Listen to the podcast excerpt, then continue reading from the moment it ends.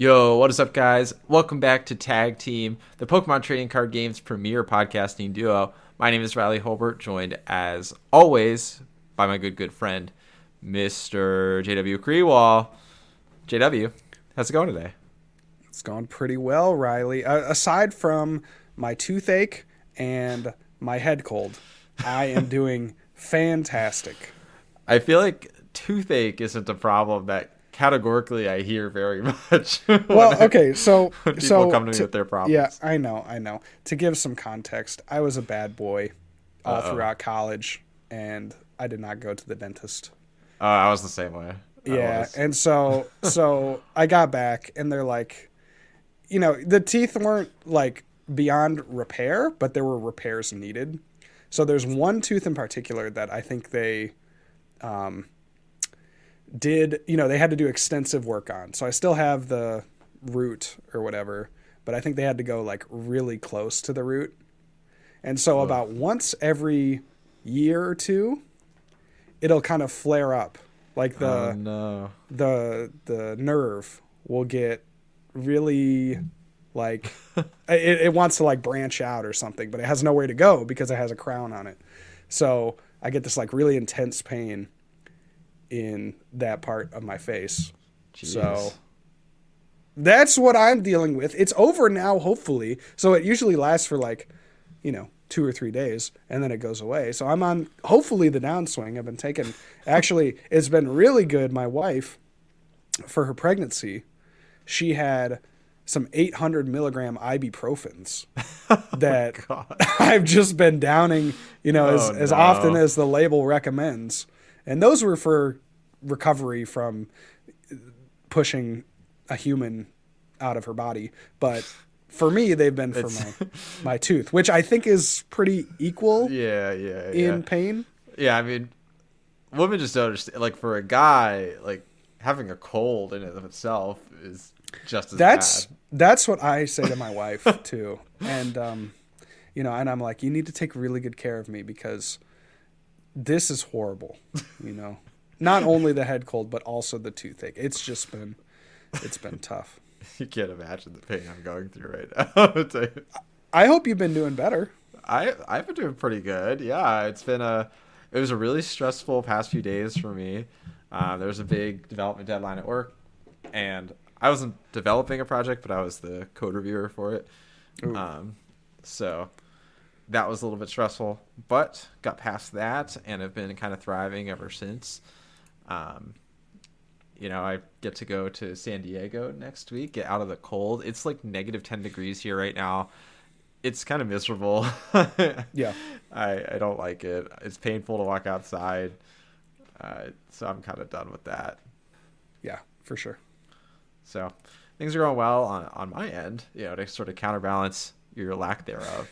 Yeah, for sure. Yeah, I mean, I, I think uh, I think flying to Orlando this weekend, I'll get a lot of you know good vibes. I'm hoping. I actually just really hate Florida as a state, just in general. You lived there. I I know, I know, and I think it's because I lived there that I know it's it's horrors. Well, to be honest, I don't love the city of Orlando, right? Like Orlando has the theme parks, but I don't really love the city itself. I, I just feel like I mean I've had some really good stories in the state of Florida, but overall as a state, I, I just it's like it's got a weird vibe every time I go back. I think it's I'm just I have PTSD from like basically getting fired in Yeah, the state. wow. So you know, fired from my dream job in that state. So you know, it it happens, but uh, I will persevere for the sake of playing poke. True, true. So there's plenty of poke to be played. Got Orlando Regional Championship this coming weekend. If you couldn't catch the vibe from what JW was laying down there, uh, as well as plenty of updates in the Pokemon space for you. So today we're going to talk about the sunset of the Pokemon Trading Card Game Online. It was announced this week. We're going to talk a little bit about the results from prior weekend in Liverpool, and then we are going to loop it all back together to Orlando on the second half of the cast. So let's just start with it, man. Pokemon trading card game. is no longer going to be the Pokemon trading card game online. It's moving to TCG Live as the new platform going forward, starting with the Scarlet and Violet expansion, which will no longer be developed on TCGO. Uh, now, granted, TCGO will stay online as a you know a client, but will no longer receive sort of uh, content updates, if you will. It won't receive new cards, it won't get rotation, right. things like that. Right. So obviously, this has caused a lot of discussion. We on the the cast have been very vocal about our opinions on on TCG Live and sort of the state of the state there. JW, what are your initial thoughts as we look ahead to a new future? Well, we all knew it was coming, right? And we all kind of figured that it would happen with the release of the new block. You know, that kind of seemed like a if there was ever going to be a time to transition away from PTCGO, the once every, you know, 5 year new Pokemon game block seemed like a great opportunity for that. Unfortunately, PTCG Live just isn't ready as a client, both mechanically or visually. Um, it's something that I think, as I reflect on how I feel about the client, like I, am generally a pretty, um, I, I, don't take as harsh of a stance as some other um, creators or players, but I feel like with the client PTCG Live, it's more of an impediment to players than it is a tool for players. And that, as a competitive player, is just really frustrating. Yeah. No, I, I feel that for sure. One of my first thoughts when I saw that announcement is, you know, primarily my mechanism for testing the Pokemon game, it, Pokemon trading card game, is online, right? Like right. I I test with you and Andrew and Jesse in the Discord, and that's where I get the majority of my gameplay outside of right. regional championships in. And I don't think TCG Live is currently in a state where I could consider it like a reliable testing tool, you know, a representative right. testing tool, both in terms of just like mechanically it's a little bit sloppy and also just it's it's bug ridden and it's consistently been bug ridden with every expansion. Really easy to sort of break the game state. Um, and that's not super well boding given that the first tournament that I'll be playing in post rotation will be uh, EUIC. You know, it's I'm flying yep. overseas. I'm gonna go to yep. a big tournament. Yep. high stakes. Get and, your webcams and right, like that's kind of where I'm thinking, right? Is that yeah. we'll have to like webcam test to get real valid gameplay in. Because yeah. I'm very skeptical that come the release of Scarlet and Violet, that TCG Live will be far enough baked that it'll be ready. And yeah, even if they fix all the bugs with the current set, I'm very skeptical that another new set from a new block will come out and fare much better.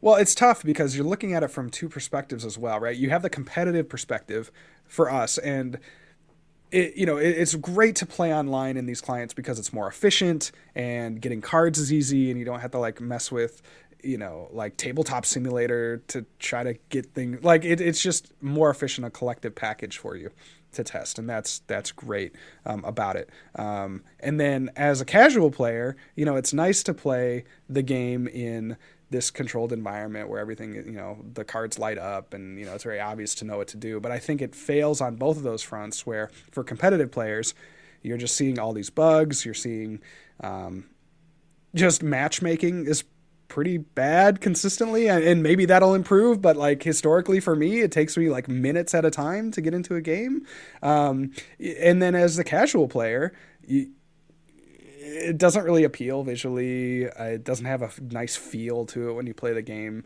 So I think I think on both of those fronts, it's really um, not living up to you know the standard set by other games, and that's right. disappointing. That's sad and uh, frustrating. Yeah, I mean, certainly it doesn't look like a uh, trading card game client that came out in 2022, you right. know, or 2021, or however you want to spin it. It doesn't look like it is a game that came out in the modern era of online gaming. You yeah. know, it looks like it honestly still kind of looks like a browser game. yeah, know? totally. Um, and at least TCGO originally was a browser game. this was, you know, made to be played on like your phones and, and on your desktop, and it still looks as if it was played in a browser in 2006. So that's not great. Um, in addition to sort of the lack of of playability, honestly, my I don't even know if this is like really a conspiracy theory, but my theory around this is my guess is you know logistically whatever contracts they had to out to Direwolf to develop the game, just like this is when they were going to expire. Pokemon right. maybe thought that TCG Live would be farther along, along, but they don't necessarily really care either way, and they're definitely not going to renew that contract. So, um, you know, that's kind of how it, it hatched out in my mind. That seems the most likely. Yeah, and hopefully they take some of the resources that they were devoting to Direwolf when they were developing, you know, both of these games kind of simultaneously, um, and and devote that more to PTCG Live. But it's uh, it's a dark initial step. Like we have not really had good first impressions of the game. Now that we've had the game uh, in beta for about a year plus now, um, still really no major improvements. You're still generally seeing um, weird exploitable bugs with top archetypes, and uh, that that is it's so crazy. I think yeah. to be saying all this a year later when we initially had all these concerns, and now the game is actually releasing as our only option. Yeah, we're still kind of saying the same thing. Yeah, I mean, I don't think fundamentally many of the concerns that we went over in our episode from a year ago have really fundamentally changed. I think a lot of them are still there. Um, some of the, those initial things have, have been either patched out or updated over time, but also a bunch of new things have gone wrong since yeah. then. Yeah. So it's just it's disheartening. Um, it feels, you know, half baked and like it wasn't really made with the loving care that it deserved, yeah. um, which is it's just really unfortunate. So, you know, I'm looking to probably switch to webcam for testing for UIC. I you know, both so I can start earlier and so I don't have to even deal with the concept of TCG Live.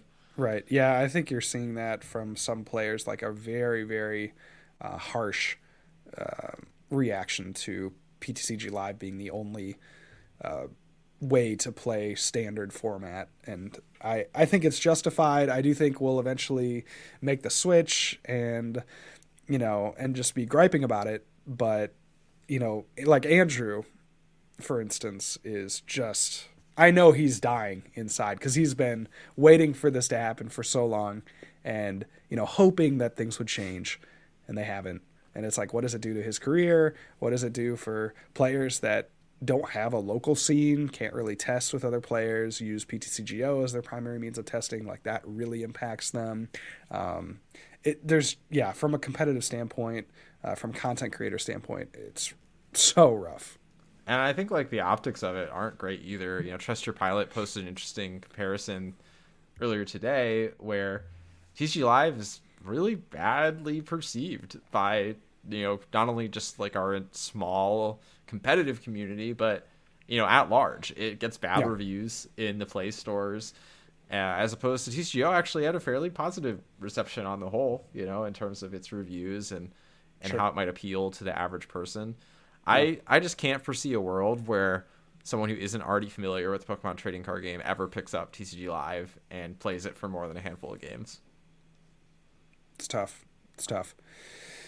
Yeah, we hope that they eventually uh, get things figured out, and you know, we can all we can all hope that more resources will be devoted to the client. But um, it is bleak. It is bleak. And I, um, the th- that's the thing, right? Best. It's like we do hope. You know, we don't wish ill on the developers, the team, right. or anything. Right. Like we want this as as much as they do, if not more. you know, right? I would right. Would love to be able to play uh, the trading card game live on my phone and have yeah. like a seamless experience that doesn't eat away at my battery like crazy. Yeah. That would be awesome. I would genuinely be so happy to see that. And so like I want this to succeed and I want well wishes. And that's part of why I bring up my concerns at all. I will say people at the company are listening. There are some people within the company that have, you know, reached out um, to to me and other creators in the space and just asked, you know, hey, um, forward us, you know, your thoughts, and we, would love to have your feedback. And we're monitoring, you know, the the tweets and the the other forms of content that are either praising or bashing PTCG Live. So people are listening within the company. Um, you know how high up the chain that goes, I'm not exactly sure, but I do know that you know people have been reached out to about the impact that this will have on them and their content, and um, hopefully that get, that gets forwarded to the people that really need to hear the feedback for this game. I sure hope so, man. I want to see some material outcomes. That's what I'm looking for. Yeah, man. I want like more explosions. Uh, yeah. More just like giant explosion. That's how we could fix it. I think. It's like when you play a card, it's just poof, and just a nuclear mushroom. At least that would explain why my phone dies so fast when the app is open. because right now I can't see the reason. But we got a lot more to talk about than PTCGO. So let's head on over to the results of Liverpool. Liverpool was uh, the regional championship that was held on the 21st of January. Unfortunately, I was out last week, uh, kind of a last minute thing, so we, we, weren't able to talk about it last week. But we'll do just a brief overview of what happened there for those of you that didn't follow the results. And I, I think it was a pretty interesting tournament overall. We had a few surprises. Um, Riley, walk me through kind of what some of your takeaways were from that tournament in terms of the meta shift in Liverpool. Yeah, I mean, I think I think the most substantial takeaway, in my opinion, from Liverpool was that Goodra is a very real threat in the metagame right now, and it was sort of underappreciated in the North American tournaments leading up to Liverpool. Yeah. Um, you know, Stefan obviously getting second place with Goodra. There was another Goodra in the top eight, uh, and that's just something we weren't really seeing here in the States. That has since become very popular in the online scene. Uh, I myself was a huge Goodra fan when the card first came out, and I was and then I sort of never played it in a real tournament. So it's really interesting to see kind of the pivot back to success. I think you can attribute it to a, a couple different things. I think, um, you know, the Goodras have found a way to start to make their deck at least competitive into the Lugia matchup where they've historically struggled. Um, and there's just such a wealth of these sort of low damage, either Vikavolt type of decks or single prize decks that can't really deal with the damage reduction from Goodra, that sure. Goodra really capitalizes on that sort of hole in the metagame. Yeah. And, you know, farms the Lost Zone box decks. It farms the uh, the Regi decks that have no real way of effectively dealing with it. So huge props to Stefan for finding that hole in the metagame and climbing up to second place. But of course, one thing you love to see if you're on the tag team podcast or in our friend group is Mew Genesect taking home the dub. It is still a Mew year. Uh, and, you know, this is a really straightforward build of Mew, nothing crazy like uh, yeah. Xander was playing with the Aerodactyl and the Manaphy. Uh, yeah. Really just leaned into, you know, multiple Forest Seal Stone. You had um, Judges and Marnie and Path to the Peak and Lost City. It just like playing a straightforward, simple Mew list that works and does what it's supposed to do. And for whatever reason, they don't really like playing Drapion in Europe, I guess. Yeah. so climbing all the way to the top there uh, was Leon Kesselring. So I think those are probably some of the biggest takeaways is that Mew is still a big threat. It hasn't made many noteworthy appearances in the top eight of North American tournaments, but I think that's largely attributed to a much higher proportion of Drapion in North American decks. Um, Mew getting two placements in Liverpool. Also, yeah. one other cool noteworthy thing, in my opinion, was Sanders' Yveltal Flying Pikachu um, sort of Thornton deck that you yeah. will Thor- you'll Yveltal, Yveltal, and then Thornton into Flying Pikachu and close the game out. Um, or you know set up multiple single prize attackers onto the board and Thornton into a Flying Pikachu versus like a Lost Box, things like that, and then scoop up net the the Everything remainders. Else, right. Um, really cool deck, really awesome strategy developed by Sander. I really enjoyed watching his stream games mm-hmm. at that tournament because it was just a really interesting, well executed strategy. Um, and I thought that was super fun, super good. And you know, just props to Sander for like always managing to find this crazy combination of cards that he needs to play for whatever tournament he's going to. I Yeah. that is a Yeah. remarkable talent. He is truly like one of the greats right now. Yeah, it's I mean, it's so cool to see and so sad to see, I feel like, because he gets so close. I know. You know, and and to see his match in top 8 against Stefan, it was like kind of crushing because you felt like any other matchup in that top 8 Was, like, outside of the, the two Goodras Yeah. was like not not necessarily auto win, but like you see the path a lot easier than going against a deck like Goodra that you know has an evolution attacker that has free you know a zero energy attacker that can mess with your double turbo strategy with the stadiums like there's a lot of just different things that uh, can counter his deck that you see in these Goodra decks that it's just a shame, you know, because he gets so close and just can't quite get over the finish line.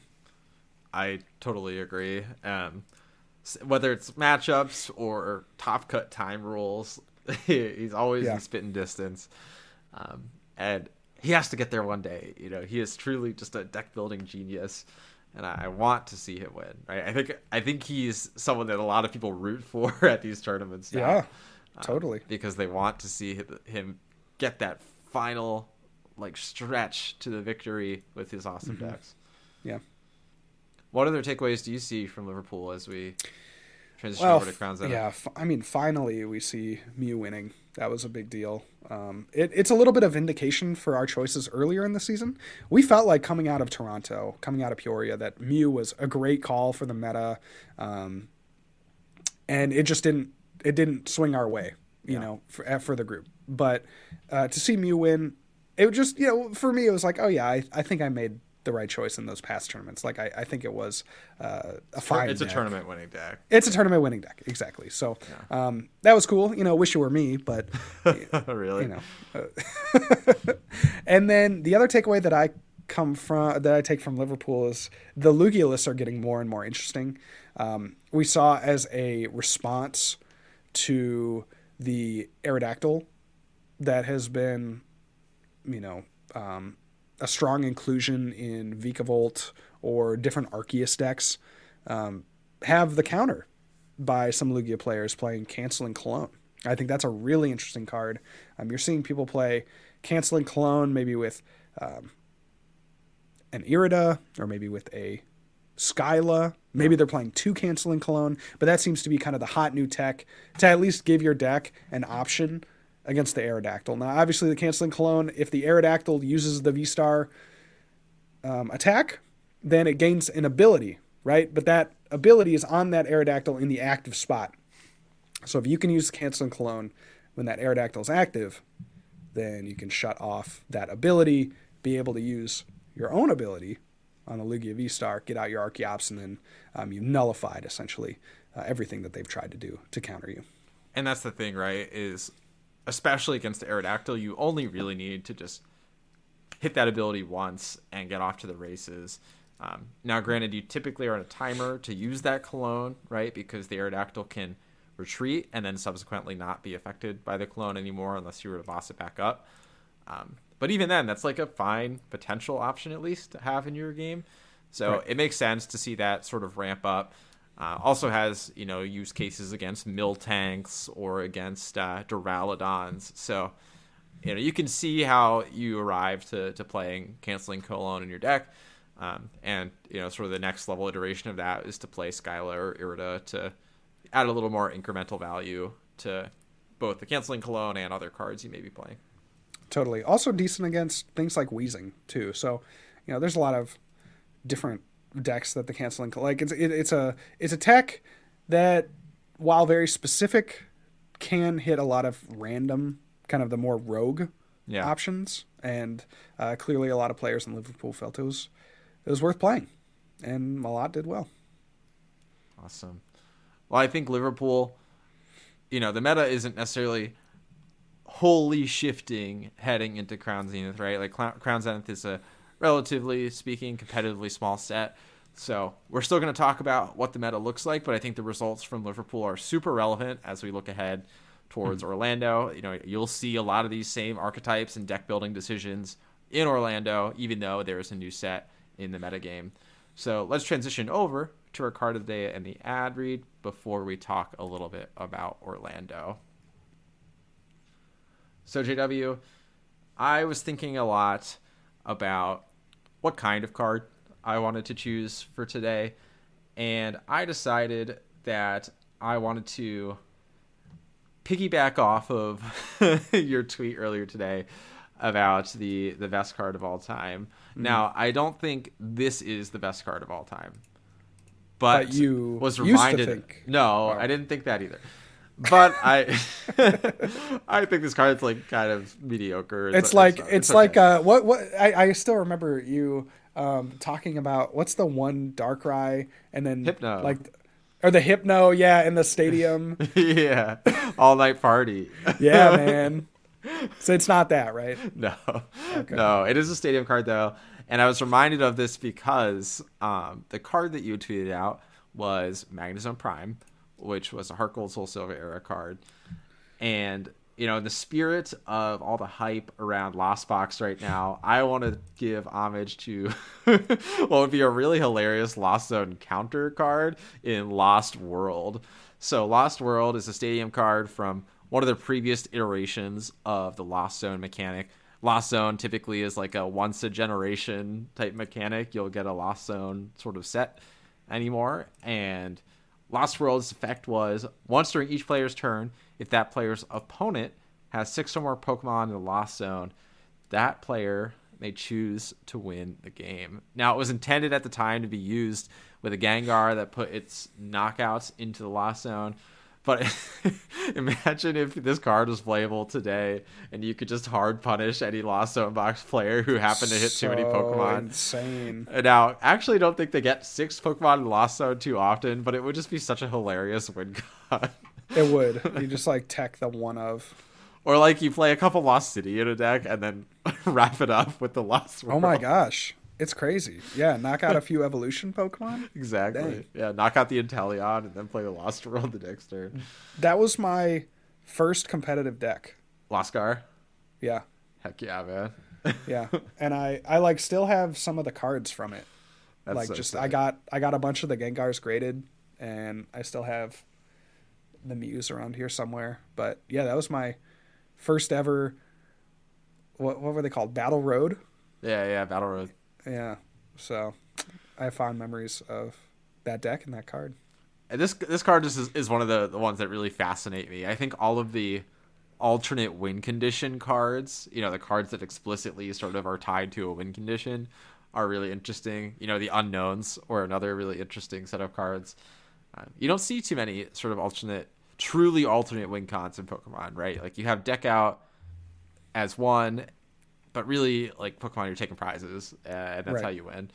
Right. So seeing something like completely off the wall like this is is just really cool to me. For sure.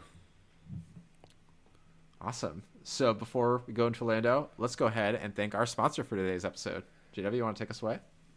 Manscaped has been so good to us here on the Tag Team podcast, and we're here to recognize them once again as the presenting sponsor of the cast. They actually sent us a new product, which we've had the opportunity to try.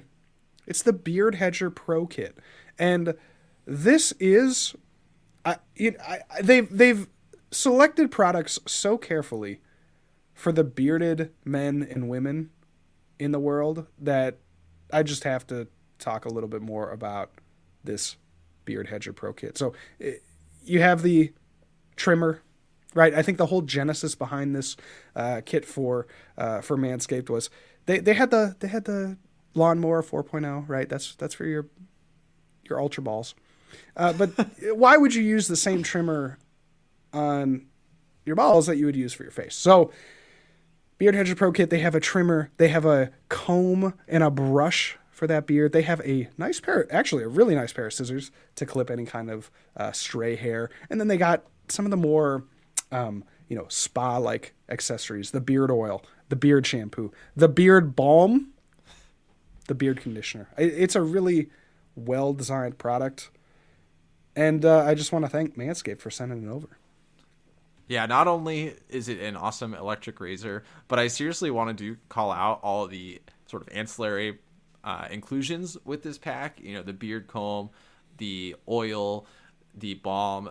I, as someone who's like gone through the process of growing a beard before, it makes a huge difference whether or not you actually use those products in a like fully formed beard. That's the difference between having sort of a scraggly mess and a majestic, you know, lovable, affable beard that uh, men and women around the world will appreciate. So go going over to manscaped.com and use code TAG team. That's T A G T E A M at checkout. And not only will you get 20% off, but you'll also get free shipping. JW and I are huge fans of all of Manscaped's products, including the new Beard Hedger. So be sure to check us out. Be sure to check them out. Check us out too. but be sure to check them out. Use code TAG team at checkout, and you won't regret your purchase. I promise you. Yeah, absolutely. Use code tag team at checkout, 20% off plus free shipping over at manscaped.com. Thanks for checking out Manscaped, and thanks to Manscaped for sponsoring the cast. All right, JW. We are a few short days away from a new metagame in Orlando. Orlando is going to be gigantic. This tournament is insanely large. Dude, it's so it's so stupid. It's so I'm like like I'm like, "Oh my gosh, this is the dumbest tournament that I'll ever attend, I think." You know, Yeah. barring barring I don't know, a 3000 per person internationals, right? Like this for the amount of players that are going and the amount of time that the tournament will probably take, the amount of travel that I'm doing, and then the prizing or lack thereof. it's just like all things about it are just kind of, you know, you, you take a step back, and if I didn't love to just play the game in its purest form, it's just so stupid. it's so so so ridiculous. Let's, let's kind of break that down, right? So there's what 1750 total TCG players registered across all Yep. divisions. So you know, realistically, you're looking at probably as a minimum, you're looking at 14 to 1500 masters amongst that 1700. Um, which means top 32 is where the money starts. And so 32 out of, let's say 1450, 32 out of 1450, that's 2% of the field Yeah, yeah. goes home with like substantive value. Yeah. Oh man, that's tough. That's really tough, dude. The day two probably going to be like 150, 200 people. whoever wins this tournament, I mean, who it's it'll probably be me, but whoever wins this tournament, uh, it's got to be one of the like the grindiest tournaments of all time. The Imagine- most impressive, the what probably one of the more impressive like physical feats because you have to think that with all these players, just rounds are going to take longer. You know, the day is going to go by slower, and there have been some pretty um, significant advances in terms of uh, you know speed of play and, and speed of rounds ending. But even so, I mean, you have the largest tournament of all time projected. it's going to be nuts. Yeah, imagine coming in at 621 at, at your 150, 200 man day two. Yeah. Oh my gosh. Yeah, that's the thing, man. You can make day two. There's a realistic shot, very realistic shot. You know, you're walking away with the minimum points that you could get from the event, right? In a top 256 finish, and you play five rounds, right? They like won't even let you drop. Six rounds. You can drop. six You can drop. Oh, you can drop now. Yeah. Okay. Well, Yeah. Ever know. since uh like 2019, you can drop and and they'll preserve your current placement. ah, I see. I see. The current win total. I gotcha. Gotcha. Yeah, so you'll be at the bottom of the rankings for that win total, even if you have better resistance. But See, I, I've never done that before. and, uh, you know, uh, didn't make day two of my last tournament, but Yeah, I mean, I I have never been in that situation either. But it's good to it's. I think it's legitimately good to know about because if you're like that you can fully just out, if you're fully out, of there, like, yeah, and you're you're not feeling it anymore, like go to Disney World or something, man. Like just get out of here. yeah, for real. It's it's crazy. I can't wait to hear the horror stories after the tournament because you know you know there's gonna be there's gonna be some some drama. there's got there's got to be drama with 1,700 people there, right? Like something's gonna happen. You got to think. drama alert. So, we want to go through sort of the meta heading into Orlando. We're going to start by giving a sort of meta breakdown where we expect the field and aggregate to, to fall and what that'll look like. And then we'll go into sort of what our top five decks are heading into the tournament. So, JW, why don't you kick us off by talking about some of the most popular decks that we'll see in the field and about Sure. roughly what we're looking at?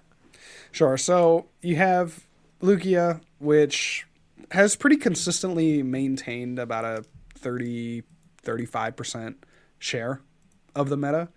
And I would expect that to continue. Lugia is far and away the most versatile archetype of these top archetypes. It has answers to just about everything.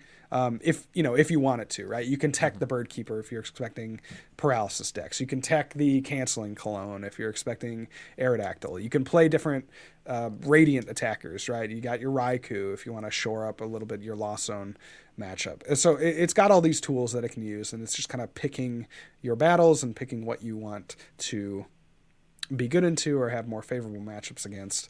So Lugia should be a choice for a lot of players. Fairly difficult to counter, um, although there certainly are those decks that look to prey upon Lugia. So, You also have. Oh, go ahead. and maybe we just talk about this in, in the recommended decks, but um, do you think Lugia will maintain its sort of 30% range, or do you think it'll go down relative to prior tournaments? No, I, I totally think it'll be um, not only a comfort pick for a lot of players, but also just because it's so strong. Um, it, you really can't go wrong picking a deck like Lugia Yeah. um, for a tournament this large, just because it's very consistent, has answers to a lot of things, um, and there's some ways that you can outplay opponents um, that you know other decks just don't have. So I like Lugia a lot for this tournament. Thirty percent seems extremely reasonable. I wouldn't be surprised to see it creep up towards you know 35, 36, 37 percent. You also have Mew that just came off a win at Liverpool. That's most recent regional. Um, that is a tough play. I'm trying to convince myself that Mew is a bad play for this tournament. But as we've said on the cast before, Mew doesn't necessarily care about Drapion like singularly. Like Drapion existing isn't necessarily what Mew fears. Mew fears Drapion and right. Mew fears Drapion and a way a way to say it. and a way to take an additional prize or and a way to um, knock out a second Mew VMAX. So I think the turbo variants of Mew are probably the more popular ones. I like that one myself. You also Yeah. I really enjoy the turbo Mew without the Meloetta. I'm sure we'll see a Meloetta player do well, but um, Mew Genesect is certainly in that kind of top three, top five range. Um, tough to see it, you know, not reach about I would say ten percent. Yeah, I mean, I think his. I think we're going to see something kind of similar to the historical precedent, where it's probably like in aggregate, Lost Zone box exceed Mew, but Mew is probably the second most by raw quantity in of itself. Sure, sure, Um, that would be my guess personally. yeah. And then, well, you bring up Lost Zone box. I think we um, there's a lot of different variants. So Rayquaza has been popular. Um, there has been this turbo variant that has popped up that just looks to get a turn one attack um, with with a you know a V Pokemon like a Dragonite or a Raikou on that first turn. So getting seven in the Lost Zone on turn one and just going all out turbo to do that. Um, that's really interesting. Um, you have Lost Zone boxes that you know maybe are looking to try out some of the new tools. The Zamazenta is certainly an interesting inclusion for that deck, as is Skysteel Stone. So Lost Zone box, a lot of different avenues to go with that. It's kind of tough to say for me, like what will be the most popular. Um, but you know, the Lost Zone box as an entity, certainly in the top five, certainly a deck you want to prepare for, um, and and definitely a deck that will be piloted by good players. Yeah, yeah. Lost Zone Box is is definitely cemented itself as the staple. I think we've sort of as a community we've reached a consensus that Rayquaza is a great sort of pick up and play variant of Lost Zone Box where it's straightforward and it's you know mechanisms and, and what you're trying to do every game, uh, and that makes it more accessible to players. There does seem to be a sentiment that perhaps like a Kyogre or Sableye oriented variant is better potentially, but has a much less forgiving skill curve, if you will. Sure. Um, so that's something to consider. I do think Lost Zone Box, as a sum total, will be the second most played archetype. You will see them everywhere. Um, you'll hear a lot of flower selectings over the course of your rounds, be it across from you or next to you. Absolutely. So, in terms of top five best decks for the tournament, um, we have to talk about Goodra. This is a deck that has been, you know, gaining steam, I would say, from the Liverpool regional. We've been seeing it pick up a lot online and in online play. Um, and so, if that's really any indication, the online sphere, um, as a prediction of the IRL meta, then we should see Goodra in solid numbers uh, for Orlando regionals. Yeah, and I definitely do want to call that out. Um, whenever I look at the online tournaments, I prefer to look more at metagame trends than particular decks that like won a tournament or whatever. Right. right. Um, and when we look at the metagame trends, Goodra has been absolutely on the rise. The latest late night, Goodra was right up there with Lugia and Lost Zone Box and Mew in terms of representation. And it had a really solid win rate, you know, clocking in at like 53% that's not anything to scoff at for a deck that's played in that quantity. So Goodra does seem like something you actively want to prepare for, and I wouldn't want to take an L at least into that matchup because I think it is a reasonable, reasonable and powerful deck. Yeah, so so that's curious. So why wouldn't you want to, you know, t- take an L to Goodra? Like, why why would you choose a deck that had a good matchup into Goodra? Because well, I don't necessarily think you need a good matchup into Goodra, right? And you can maybe be unfavorable, but I wouldn't want to be like playing one of the decks that's an auto loss into Goodra. Right? Because you, you think that based on its representation online and its performance in Liverpool, that it'll kind of rise to the top. Yeah, I, like, I do not expect be... it. To, I yeah. don't expect Goodra to be as well represented at Orlando as it is online. If I'm being honest, because yeah. I think it's a. I think Goodra's also just a really appealing deck where it's like, oh, I'm gonna play in this online tournament tonight. Let me just slay Goodra, right? Sure.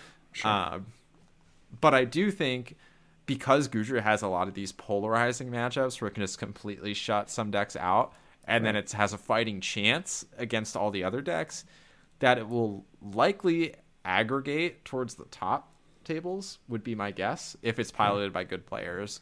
So that would be my guess as to what would happen with Goodra, which means if you are, you know, playing a deck that has a really bad Goodra matchup, the Goodras are going to be around you, right, and sort of feasting on you. So, uh, at least if you're trying to be at those top tables and winning the tournament, so that's something I would consider, right? Is I wouldn't really want to play some goofy Arceus variant that just takes an L to. I wouldn't want to play a Regi deck going into this tournament and just take an L to. Uh, when I could play something that maybe has a slightly more favorable matchup in and get some wins in other ways in other matchups. Sure. And then rounding out the top five of best plays for Orlando, and this is not again necessarily by share, but so far we've, um, you know, largely gone by you know most popular Lugia, Mew, lost one.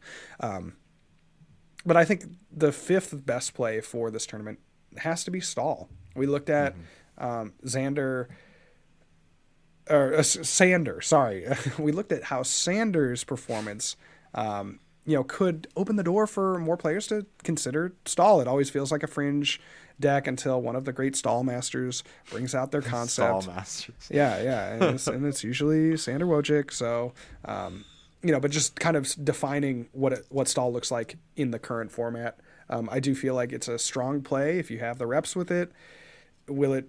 Should you be preparing for it? No, probably not. In terms of like how you're teching your deck, I don't necessarily think it's a you know going to show up in high numbers, but I do think it's one of the better plays for the tournament.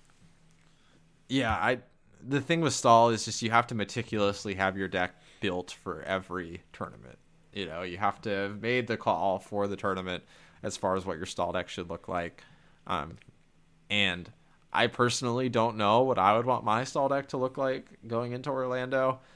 And I think that stun lock may affect a lot of people, so it won't be like an oppressively popular deck, but it certainly is a good choice if you have sort of found your stall deck for the tournament. Um, so finding those sort of metagame holes and punching through them is really powerful. It will get tournament wins. It has already got tournament wins this season with Piper. So, you know, the potential's out there, and I don't think the metagame has shifted away for stall. Totally. So I, I do want to loop back to Lugia though. So Lugia, you know, it continues to be represented well. It's putting up good numbers in online tournaments.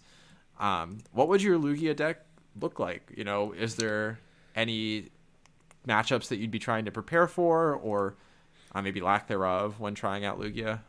Yeah, that's a really good question. I think I wouldn't be very worried about Aerodactyl, um, personally. And you know, if you're somebody that's like, well, I, I you know, should be worried about Aerodactyl, I should play the canceling Cologne in my list. By all means, you know, go for it. I think it's not like a, it's not a crazy thing, right? But I just um, I worry about at a tournament this large, just hitting the random matchups and um, and yeah, I, I, don't really need to prepare for these more fringe matchups. There was a point in the metagame, and we kind of saw players reacting to it at Liverpool. There was a point in the metagame where the Vikavolt Archeops, uh, Aerodactyl deck had you know a second place finish in the U.S. and and had won the prior regional. And I do think that it's fallen out of favor a bit with players. Um, you're seeing counters with Lugia um, and just other archetypes being a little like the Lost Zone decks getting maybe a little bit faster. Goodra, I can't imagine that being a particularly strong matchup for the deck. So um, you're seeing the metagame shift away from Vikavolt being a really strong contender. So um, for me, my Lugia deck, were I to play it in Orlando, I'm saying I'm saying you know screw any counter to Aerodactyl. I'm just gonna go all in and make my deck a little bit more consistent. Cut out canceling Cologne, Cut out the Skyla. Yeah, I mean, I'm all in favor of a very consistent Lugia list. Um, so, another deck I wanted to ask about is Lost Zone Box. What would your personal preferred variant be as someone who's going to be playing in Orlando in a few days? I really like the Lost Zone Box lists that have a, a, a faster, you know, bent towards them. Like the this Turbo list um, I have been really enjoying. It's one of kind of the more fun decks I think to play. Um, it, Alberto Conti was really kind of the the genesis for this style deck. But basically, what you're trying to do is get a turn one Raikou or Dragonite and hit for major damage, or even a Greninja right in the mirror. And you usually choose to go second and you're playing max counts of escape rope, switch cart, scoop up net, uh, just so that you can try to go for that turn one 250 on the Dragonite or you know however much you're able to do with the Raikou, um, and just try to get an early knockout and control the tempo of the game, such that it doesn't really get to a late game. Now, if you do get to a late game, you have the Kyogre to try to set up those snipe plays. Um, but really, the whole idea of the deck is to get out of Dragonite V on the first turn, and it's been extremely fun. I've loved testing this deck. It's a new take on the Lost Zone list, and that would be my choice heading into Orlando. I think it's a great, great call. And you're saying that would be your choice for amongst Lost Zone or amongst all of these decks? Uh, that would be my choice amongst the Lost Zone variants. Am I going to be playing Lost Zone uh, box at Orlando? Probably not, uh, given my propensity to play a little bit on the like I, my brain cognitively. I can't function at the highest level um, at all times. Not and the brightest bulb in the chandelier. yeah, so true, man. I'm not the. I'm one fry short of a happy meal at this point in my career. But uh, no, I mean, I just it, it, there is a real struggle with like making sure that you're pacing yourself well. Um, you know, we we always kind of talk about that as being um, something to consider when you're choosing decks, right? Like if you feel like you have really uh, the same win rates with, you know, a very slow deck versus a very fast deck, then you should just choose the fast deck because that gives you an advantage in the game, right? Yeah. Uh, so there's something to be said there for being able to play a deck fast. Now, speed is not the only reason that, that I will choose decks, but um, there is a component there that uh, that should be kept in mind. So, Lost Zone Box, it's it's on the table for me. Um, I've also been testing a variant with Skysteel Stone and Zamazenta, like I had alluded to a little bit earlier in the cast. That one's a little more interesting. It's a bit slower, and I'm worried about playing Mirror just because it can kind of be a crapshoot, and I would expect a lot of good players to pilot Zone Box. But that isn't off the testing table, and you know I'll be able to make some more final decisions Friday night when I get to the hotel. Awesome. So still plenty of stuff on the radar as we look ahead here. And personally, I would strongly consider playing Lugia again. I think this is a kind of a good time to play Lugia, if any, because the metagame is a little bit wider, and so some of these counters have a little less room to breathe. It feels mm-hmm. like you know some mm-hmm. of these wacky counter decks um, don't have as an obvious of a hole in the metagame to punch through, which lets Lugia then capitalize on the lack of counters. Yeah, I think the rise of Goodra is going to really help Lugia. Yeah. And not that it not that it needed help, right? Like it's it was still one of the most um, represented decks at Liverpool, and it was by far the most represented deck in the top 32 of Liverpool. So it's like it's not like it needs help or anything, but uh, certainly the existence or the reemergence of Goodra helps Lugia a, ton because it, it takes out some of those kind of fringe frustrating matchups like the Regis. You know, that can be just kind of a frustrating matchup. It, it, Lost Zone Box can be so, at times frustrating, right? Yeah, so, I mean, I think the, the Goodra is sort of the impetus there, and it has a variety of effects. It not only just like in and of itself beats some of those counter decks for you, but it's also just another deck that the meta has to account for, right? Yeah. Um, which makes it harder to play um, some of those more targeted counter decks. You know, things like a Palkia paralysis deck are harder to justify playing when things like Goodra exist, right? In addition to Lugia, in addition to Lost Box, like okay, now you're just you're working with so many different moving parts that you can't have as focused of a counter deck. Yeah, so it'll be interesting to see if we've overvalued Goodra, right? I mean, um, certainly if you look at the online trends, Goodra is on the uptick kind of by an insane amount but time will tell. You know, maybe we're spot on, and it was definitely a deck to um, be wary of.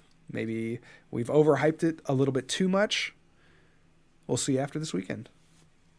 For sure, man. For sure. So I'm really excited to see what happens this weekend. It's going to be huge. It's going to be chaotic. And I will be watching from the comfort of my own home.